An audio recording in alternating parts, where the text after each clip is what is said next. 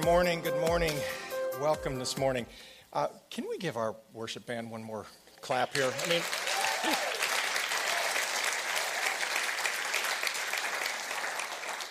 you know, uh, I've said this a couple services now, and it really hit me in the first service. It, we really don't need anybody sitting up here talking, you know, sharing like this. If we listen to the words, the, those lyrics, and we apply what, what God is saying through that stuff, it's pretty amazing what can happen in our lives, right? I mean, music has an incredible impact on our lives, doesn't it? I mean, even those of us that couldn't carry a tune, I, would like to sit in the front row because when I'm singing, if you're in front of me, God bless you for being there. I'll tell you, I mean, whew, what a terrible noise that is, you know? Um, but music does have an impact in our lives, a real strong impact. And with that, I, would like to put somebody on the spot. I, I, there's somebody here with us.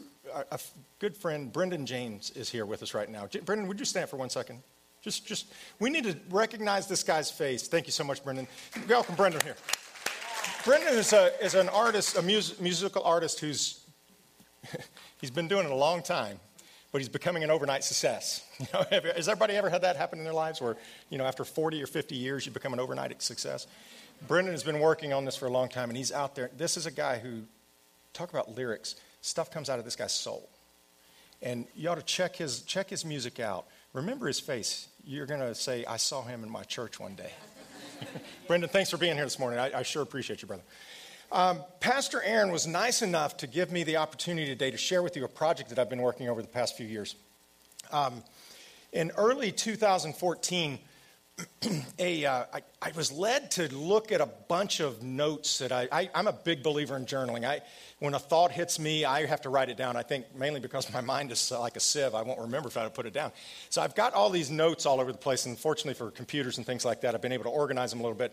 And I went through and took a look at some notes in the past, and what I thought were going to be a bunch of random or disconnected thoughts all of a sudden started to organize themselves into something and I'm sitting there at one point looking at this hastily prepared outline, and this crazy thought comes into my mind.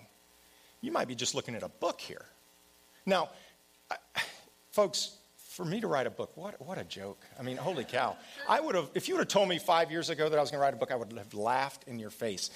I was brought up in a time, and maybe you were, where the basics of grammar and, and sentence structure and things like that I don't know if it was never taught to me or if I just missed it. All. Did I play hooky those years of school? I don't know. You know, my, my kids, they're very good. They can tell me what a past participle is. I wouldn't know it from a chihuahua. And it's like, you know, I, am writing a book. Are you kidding me? That's, that's ridiculous. Um, have, you, have you ever, yeah, it's just, gosh, crazy. I, mean, to think about. High school, in high school, I can remember with very horrific thoughts, all those reports that, that I would have to write. I can remember my mom and I sitting in my room and, and the tears, not her, me, I was just t- crying over how hard this was. And, and the, t- the trial and, and the patience and perseverance for her and me both to try to coax something coherent out of this brain to put down on paper to turn in and try to get a decent grade. Oh, gosh, that's, that's not a good memory. And then um, worse than that, um, my college career began with a special invitation. Have anybody ever gotten a special invitation? I got this special invitation to, to attend a, what I found out to be a mandatory early class before schools to begin. I joined 300 or so other technically minded people like myself, and we were involved in what, what I later found out was a remedial, and boy, do I mean remedial, reading and writing class. It, it was pretty insulting. I mean, really but that's how bad I needed it. to insult to injury, uh, I was told by the vice president of a company that gave me my very first engineering job as a co op student at my school. He said, Had it not been for that cover letter that accompanied my resume, I'd have never got my foot in the door. I, and basically, he was telling me, You would have never got this job, John. Never. If you didn't have that cover letter. Problem is, I didn't write the cover letter. My mother did. I mean, it was, I mean, you know, it's so, thank you, Mom. Uh, she's going to listen to this. Thank you, Mom, for doing that. Um, have you ever wondered why God uses unusable people to do things that we would have never dreamt possible? Um, I believe it's because He wants us to know just how capable He is in our life. how fully capable He is, and how fully dependent we are on Him to really have impact in this world. Thank God He's that way.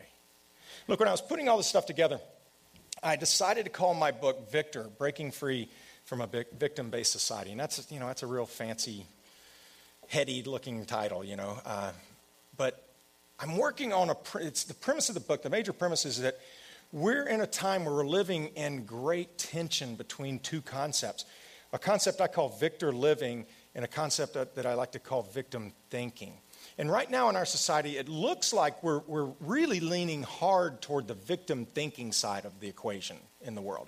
I don't think it's too hard to argue the fact that we're really facing an epidemic of victim thinking in this world. I mean, just watch the news every night. Listen to how the word victim is used in newscasts. God forbid, listen to our political leaders right now. Listen to what they're saying about us and about other people and about themselves and about how they treat each other and about this, this nastiness that's going on out there. I believe it's based in this epidemic of victim thinking that we're trying to put on ourselves and sell to everybody else out in this world. That's the major premise that I'm, I'm looking at from this book. And what, what's amazing is it appears to me that our society has shifted to a point where we're beginning to see being a victim as something admirable, something with perks and advantages, something that the mainstream wants to have without having to go through the pain and suffering that real victimization happens, puts in our life. What I feel has changed in our society is that we, have taken on a perspective of what being a victim is. It's actually, the perspective has actually shifted to where we celebrate a notion that we're all victims in one way or another. We celebrate that notion. Basically, we've allowed the possibility of victimization to become a real and active part of our identity, of who we are. And it's my, my, my thinking, my opinion, that when we mess with identity, with something as powerful as victimhood, we really open the door to some pretty dangerous situations. Look, I'm in no way saying that when bad stuff happens to us, and oh, by the way, folks, I, I hate to be negative, but live long enough and bad stuff's going to happen. That, that's just what this world is. You know, we're going to have good times, and unfortunately, we're going to have bad times. I pray that your good times outweigh your bad. I really do but we're going to have bad times. And when we have bad times, when, when, when those challenging times come into our life, if we allow our identity to be shaped and controlled by victim thinking, then real damage can happen in our lives. Real damage can happen to those around us. More and more, I'm seeing how we're trading our personal responsibilities with the belief that we've been victimized so badly that no matter what I do, you must excuse me for my actions because my life was so bad. That even if I hurt you, there has to be some excuse, excusing of that hurt because of the victimization in my life. See, I, I, more and more, uh, and in doing that, what happens is we begin to hurt people more around us. When people take on the identity of a victim, oftentimes they do and say things that leave a wake of victims in their path. Do you see that? Take a look at the vast majority of those that we house in our prison system today. Most of the folks that are in prison today have faced, have been victimized by stuff that folks, you and I, God, thank God we never will have to face. Some of these people have been abused in ways that's so horrific. Some have been abandoned in ways that would just make you cringe. Others have had circumstances that if, they, if you heard their stories, you wouldn't believe it. They're so bad. And what society is trying to get us, is moving toward in this victim thinking, victim based society, it's trying to get us to a place where we say, well, basically, we have to excuse that because they've had such a hard life. Now, I'm not minimizing the hard life. I feel for anyone who's had a hard life. We all have had a hard life. What I'm saying at is that, and I'm not condoning, I'm not excusing the actions of anyone, including my own actions, if I hurt you. Me hurting you because I've been hurt, that's not the way we're supposed to treat each other. I'm simply highlighting the potential for victimization when victims let victim identity take over their identity.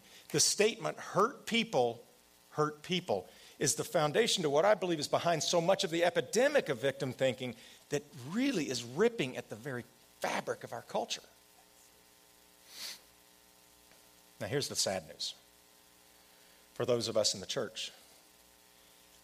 I see just as much victim thinking happening inside the church as I do outside the church. That's a big problem, folks.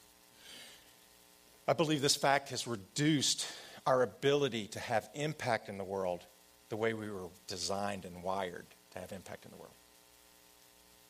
We now take on causes and we approach causes in ways that are so offensive to other people that turn people off because we're coming at it from a victim thinking attitude, and that has to stop. Look, we're supposed to be different. We're supposed to be, we're supposed to be standing boldly opposite to what is happening in the world. We're supposed to be the beacon on the hill that's attracting people, searching for freedom, right? But instead, through our victim thinking, we bind people up just as much as we do outside the church as inside the church, and that doesn't make us any different. And that's robbing us of our power, guys. I believe it's time for those of us inside the church, particularly, it's time for us to break free from our victim based society. It's time for us to be set free from victim thinking. How do we do that? I believe it's through understanding who we are. The worship band led us in this, this beautiful song. It's very simple The Good, Good Father. You know, identity is unmistakable in the words of that song. God's identity is shaped by the word good, our identity is shaped by the word loved. I believe that God wants us to understand how His goodness makes it possible for us to gain an identity that's based on the fact that we're loved. That, that's a pretty powerful identity. His goodness is what has made it possible for us to grasp an eternal view of who we are that can help us fight off victim thinking when the events of this world try to victimize us. When it comes to identity, the Bible is very clear. 1 John 3 1 says this See how much our Father loves us, for he calls us his children, and that's what we are. God loves us so much that we are his children. We're nothing more than that, and we're nothing less than that. You know, what we mistakenly do in our world is we allow our roles to define who we are. And when our roles are working well, our identity is flying high. But when we have a, a, stumble in our roles, when something happens that our roles shift or change, or we're not living up to a standard that we think our roles should live up to, if we have that attached to identity, it's going to crush who we are. We've got to get roles out of our identity and let our true identity shine. We are children of God. That's our identity. If we live from that place, then if we're the top of the world on our roles or the bottom of, our, of, of the world when we're having our roles played out in our lives, we're still the same. We're still a children, a child of God's. In your notes, first, uh, first thing for you, if you're fit, taking notes today, what's our identity? We are God's child. Now and forevermore, we are sons and daughters of a Father that loves us, a Father that believes in us, a Father that will never leave us, and a Father that has purpose and a destiny for us. Now, I use that word Father four times, and, I, and I've, God's just leading me to speak on this for a second right now. I use that word Father four times, and for some of us here right now, that's a very offensive word. That's a word that reminds us of some things in our past that we're troubled with right now. Don't let the word get in the way of the truth that's there. Our fathers may have not been very good at loving us or believing in us. Our fathers may have left us. And our fathers may have not instilled in us a purpose and an identity. And that's such a shame. I hope that I've done that for my children. But where I've failed, my God takes over and makes up for my shortcomings. And so it is in your life as well. Don't let that word distract you. This God loves us and has great plans for us. I believe that my identity as God's child is filled with perks and dividends that I get to spend the rest of my life and, frankly, all eternity discovering and applying in my life. The biggest perk that I see, that I get to, to discover in my life, is the perk, the fact that my status as a victor never changes no matter what my circumstances are in this life. In your notes, the second point I want to give to you. As God's child, I am a victor. Remember, our identity isn't that, isn't that of a victor. Our identity is that of a child of God's. The benefit to being a child of God's is that we that our status as a victor, no matter how bad the circumstances in our life, the status of a victor doesn't change.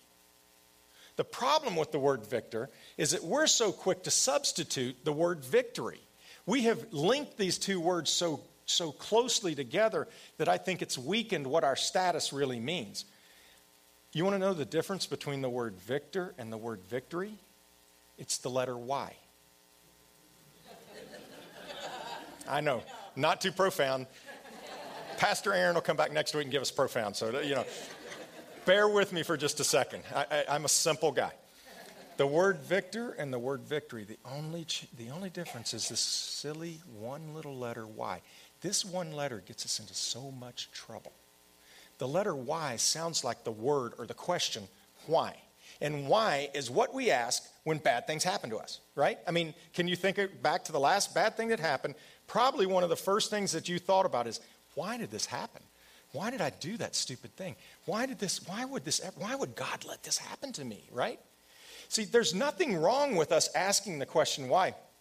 In fact, I believe sometimes we can actually learn some things about our situation that might change our situation so the next time we have victory in our lives in that same kind of situation. But, folks, sometimes there is no answer to the question why. And it's when we get stuck trying to get the because of a situation, that's when victim thinking can start to sink into our lives. Jesus came across this guy one day, and he was, he was blind. Uh, he, uh, you know, a full, a grown adult, been blind since birth. And the disciples knew of this guy. They knew who he was. They'd seen him at the, at the temple gates begging, probably all their lives. The guy had been there begging. He was a blind man, had no way to support himself. So he had to stand at the gates and beg to make money. Uh, the, all the disciples come to Jesus, and in their, in their great wisdom, in their great knowledge of the Bible, in their great knowledge of who God is, they said to, God, they said to Jesus, So, Jesus, tell me this.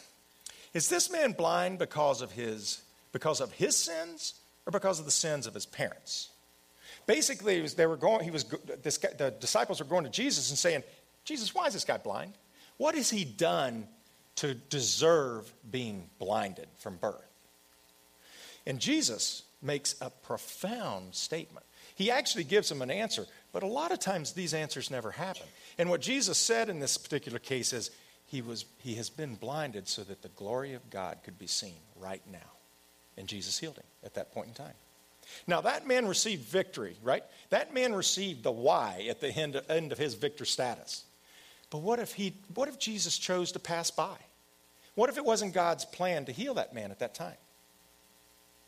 See, what I, what I want us to get across is that man's victor status didn't change one bit, whether he was healed or not. It's during the times when victory seems to be so elusive in our lives that we better be viewing our status as a victor from a foundation of who we are, from a real identity, or we're going to start to believe that something is wrong with us or something is wrong with this God, and victim thinking is going to start to rule the day.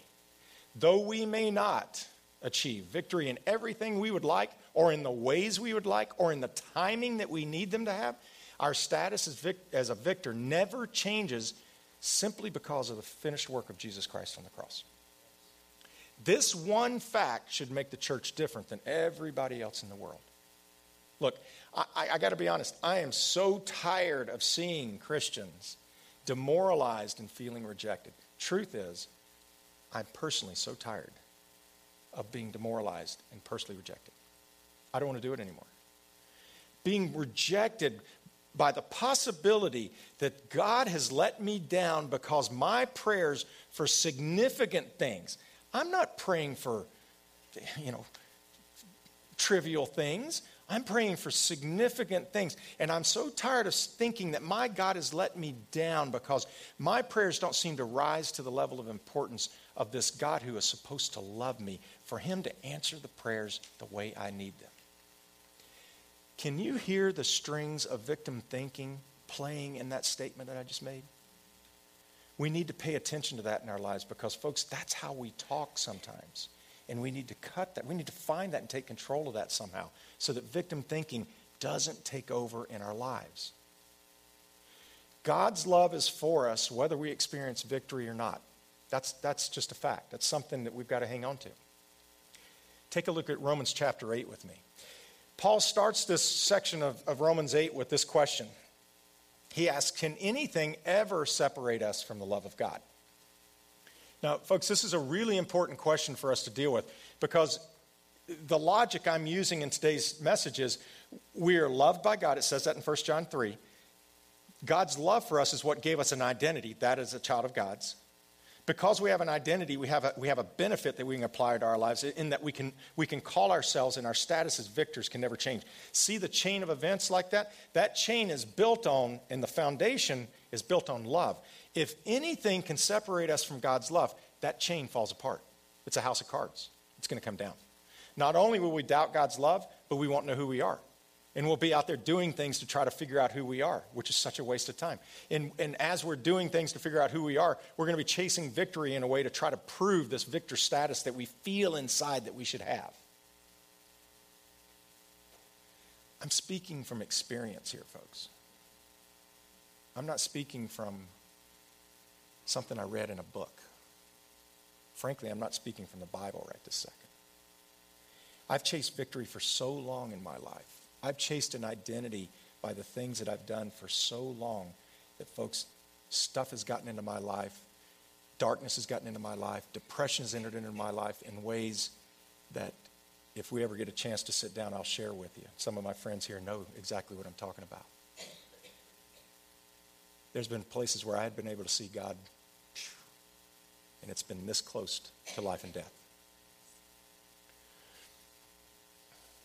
Remember, it we just we've got to hold on to the fact that nothing separates us from God's love. Next question that Paul brings up, really important question, and this question is this really is, is fascinating, this question. He says, Does it no longer mean does it mean that he no longer loves us if we have trouble or calamity or persecuted or hungry or destitute or in danger or threatened with death?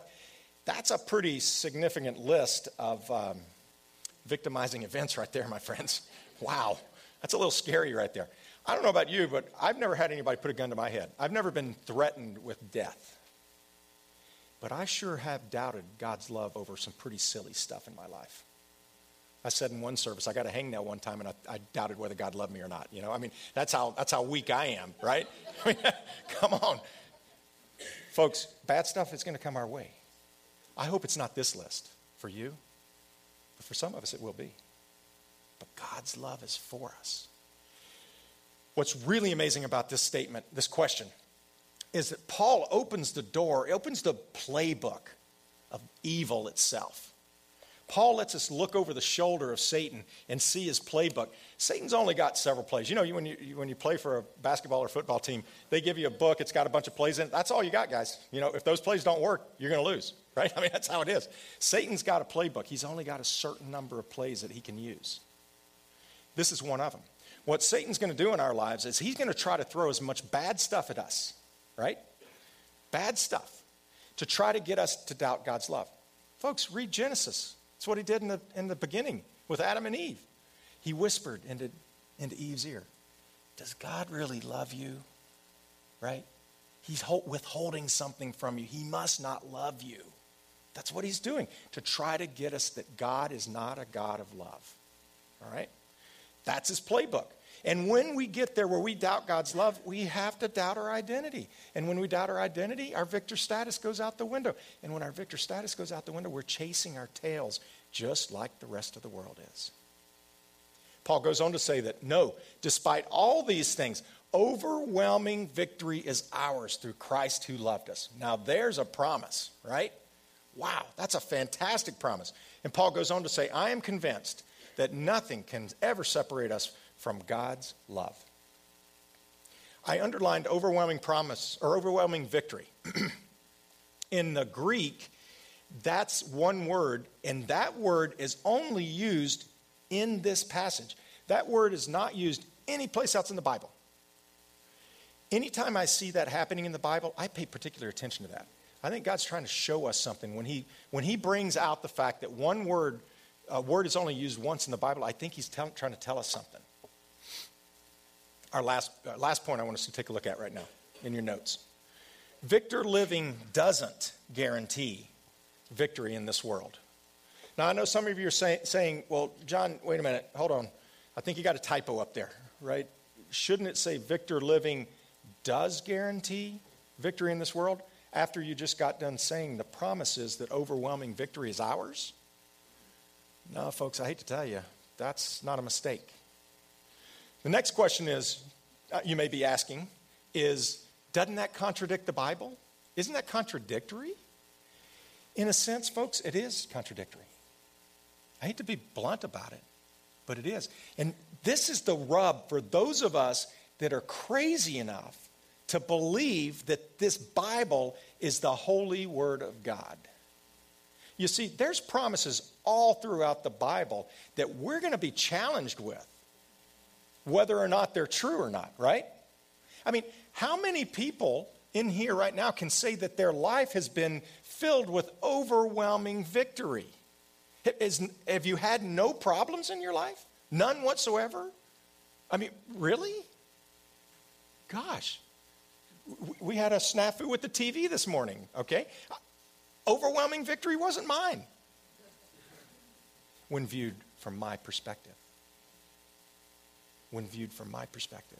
You see, before I go any further, before I explain any more on that, I want you to, I want you to get this really clear. 100% of the promises in the Bible, everything I believe that the Bible says and is written, is 100% guaranteed and 100% true. I have to believe that, folks. That's the only thing I can hang on to. Maybe that's a crutch, but that's what I got to hang on to. That it's 100% guaranteed. Problem is, and here's the caveat it's 100% guaranteed when viewed from heaven looking down, not from my perspective looking up. Okay? Overwhelming victory is mine from God's perspective. Sometimes I'm going to be confused by what overwhelming victory looks like because my overwhelming victory looks like loss time and time and time again. That's what we've got to hang on to, folks. Some of us right now in this room, some of us need victory so bad it's not even funny. Some of us have ailments in our life that threaten to end our lives. That frankly, the way it looks right now, it looks like we're going to lose. Some of us are on the brink of financial disaster. Some of us are one paycheck or maybe one day away from being on the streets. Some of us have a hurtful relationship situation in our lives that's so painful at this moment that you found it hard to wake up this morning, that you were hoping that the sun would never come up. Some of us are hanging on by a thread, folks, and we're crying out to God for victory in our lives. And the Bible is filled with a promise that says, overwhelming victory is ours. My question for you is this, though. If God doesn't answer your prayers in the way that you need them answered right now, does this change his love for you? That's what Paul says. He says he's convinced that nothing could separate him from God's love. That's what we need. We need to be more and more convinced, and I'm hoping that's what our talk today does, is help us to get on a path of convince, being convinced that even, if, even with this bad stuff that's happening right now in our lives, God's love is for me. Look, when we come into situations where, where our prayers aren't getting answered, where, where, where our victor status, status is being challenged by the absolute lack of victory in our lives, let me tell you, we are in great company. Great company.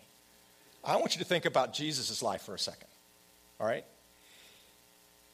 When you look at Jesus' life from the earth's perspective, Does his life sound like an overwhelmingly victorious life? Look, as he was hanging, suffering, to, suffocating to death on the cross, does that sound like victory to you? It doesn't to me. That sounds terrible.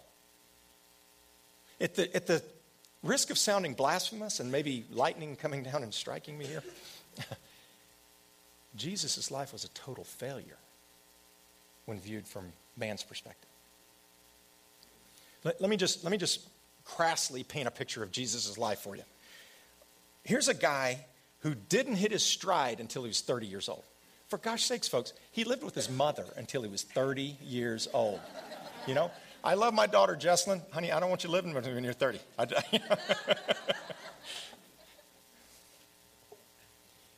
when he finally discovers his destiny and he starts to do something about it, the only people who would come around him were the worst of the worst, the lowest of the low, prostitutes. When you watch the entourage that Jesus had, it was filled with prostitutes. What would we think if somebody walked in right now with 15 prostitutes behind them? Uh, we would be shocked by that, right? I mean, that, oh my gosh. Tax collectors one of his disciples was a tax collector. They were the hated of society at the time. He attracted tax, well, uh, his time.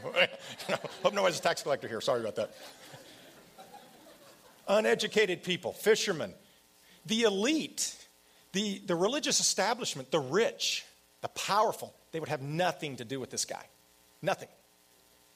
To top it all off, a measly three years into his ministry, all hell breaks loose and Jesus is executed.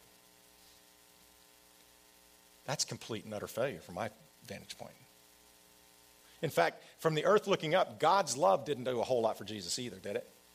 I mean, if I told you that God's love for you was going to be that you get to die suffocating on a cross, that's God's love for you. Are you ready to sign up for that? I'm not.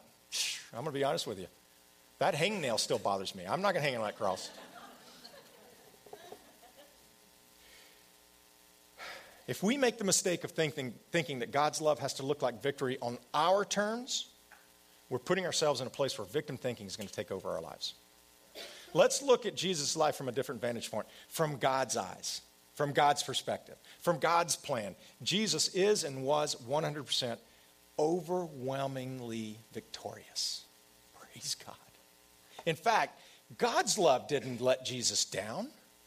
God's love saved the entire world through Jesus.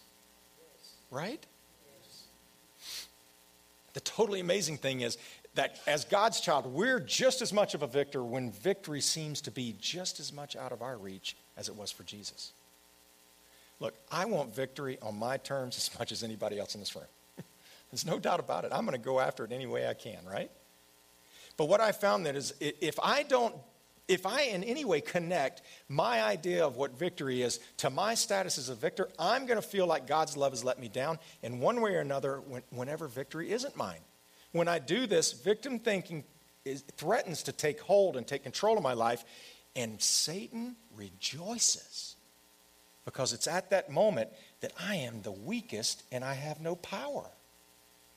See, my dilemma lies in this question if nothing can separate me from the love my God has for me, the love that the, the Bible promises for me, then why am I so confounded? Why am I so frustrated? Why am I so downcast when bad things happen to me? Why does, why does this make me question God? You want to know the simple answer? It's because I'm human. I'm human. It's as simple as that.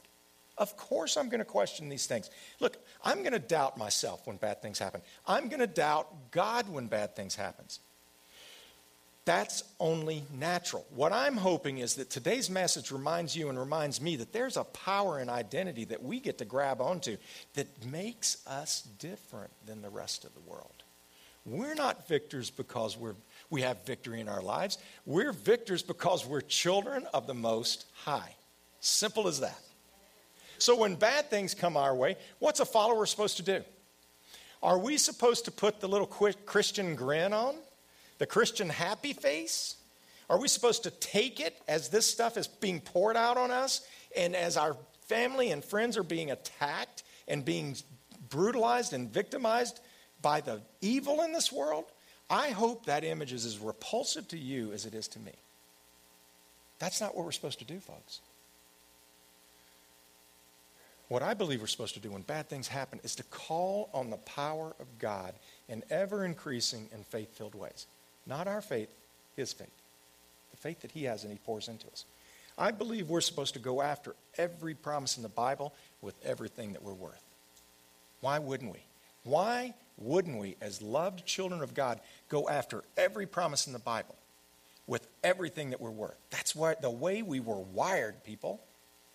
But, and here's a big but, if what we want or what we desperately need doesn't materialize, we stand the best chance of remaining firm in our faith if we've disconnected our expectations of victory from our status as a victor. When Jesus was in the Garden of Gethsemane, I believe he went through a process that we go through as well. I believe that Jesus was faced with an opportunity to choose victim thinking. In fact, I think victim thinking actually had some influence on Jesus' life. Why? Because he was human, people. He was just as human as he was God. All right? So, just like a human being, just like you and I, Jesus, I think, came face to face with the same stuff we do. Take a look at, with me at uh, this last passage we're going to go over. And I'm going to close with this. This is Mark 14 36. This is a very short passage, but it's, it's going to take me a few minutes to, to go through this. I see a progression, I see a kind of a four step not necessarily a process, but I see Jesus in four different places in this, and I see this happening in our lives as the bad stuff starts to sneak into our lives. All right? Jesus starts off with these two words Abba, Father. Not too long ago, Pastor Aaron. He, he, he made this amazing statement. I, I don't know that I ever knew this and never thought about this. But Jesus was condemned to die for one reason, one reason only. He dared to call God Father. He was condemned to death for daring to humanize an untouchable and unknowable being we call God. That's what sentenced him to death. Now, Jesus takes that thought of God being Father and he blows it completely out of the water by adding this name Abba before it. Abba is a, is a I think it's a, a Hebrew word that means daddy or papa. It's an intimate, close word. It's a word that means, Daddy, you're so close to me. Daddy, you love me. Daddy, you think the world of me. Jesus says this next statement. Oh, just amazing. He says, everything is possible for you. Folks, for you and me, that's a statement of faith. We have to have faith that everything is possible for us. We hope everything is possible for God. We want to believe the Bible stories that tell us that everything is possible with God. For Jesus, this was a statement of fact. He stood at the right hand of God when God spoke everything into existence when he used words to create everything. He stood at the right hand of God when God picked up a bunch of dirt, formed it, breathed life into it, and made mankind. Jesus, it was a fact to Jesus that everything is possible for God. But look what happens to Jesus when, when the weight of the world comes in. He says, Take this cup from me. He's, he's basically begging his father. He's saying, Daddy, please, please don't make me do this. I can't do this, Daddy. This is too much for me. It's too much for me to bear. And I think as Jesus was real with God, I think as he poured out his heart, as he, as he didn't put on the smiley face, as he yelled, maybe he yelled and screamed at God. I don't know what he did. As he did what he needed to do to pour himself out, it said in the Bible that he sweated as though blood on the ground. I believe the tension was so great in Jesus' life that the capillaries in his forehead burst and blood came out of his pores like blood, like, like sweat. As he poured himself out to God, look what happens. I believe God ministered to the heart of Jesus. I believe that God ministered to the man of Jesus. And he took that why and he set that why aside. And he says this, these amazing words. He says, yet, yet not what I will, but what you will. He says, God, not my will, but let your will be done. I believe at that moment the status of Jesus as a victor rose up in Jesus in a way that allowed him to do what he needed to do. Just like you and me, Jesus had a choice at that point. He could have given in to victim thinking. He could have let that shape his identity at that point. He could have fell into a puddle of hopelessness. And frankly, folks, I wouldn't blame him for one second for doing so. I would have done the same. But at that moment, he also had a choice to remember who he was, to remember the fact that God's love was for him and would never leave him. And then he had the chance to step fully into the destiny that God had for him. Thank God he chose the latter. Our very eternity is assured because this victor chose his identity over the victory he wanted, victory he wanted at that moment. I have to tell you, more and more, I feel freedom in the, my status as a victor now, than, more now than I ever have. Folks, it's not because my life is better now than it was a few years ago. The same problems that three or five or ten years ago used to spiral me down into victim thinking into some of the darkest places you could ever see. Those same problems are in my life now. Frankly, some of them are worse now than they were then. No, I don't feel freedom because my problems are getting better. I feel freedom because I'm starting to view my problems from a different perspective. There's a confidence that comes with knowing who we are.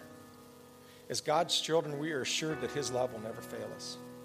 Even if my life ends up in ways that I wouldn't wish on my worst enemy. The fact that we're victors because of God's great love, that's something that I just can't take for granted anymore, and I hope you can't either. Of course, we're going to have bad days. We're going to have bad days. Folks, I, I have bad days now that are, the badness is so bad that I doubt whether there's even a God or not. Have you ever been there? It's a tough place to be. But more and more, I'm starting to live a not my will, but yours kind of life. I hope you'll choose to do the same. Any other way is simply a waste of time. I've tried it so many other ways, it doesn't work, folks. And trying it other ways, it robs the church of the power we need to be different in this world. So, how about you? Are you ready to live the life of victor that God has called you to live? Would you bow your heads with me for a few minutes?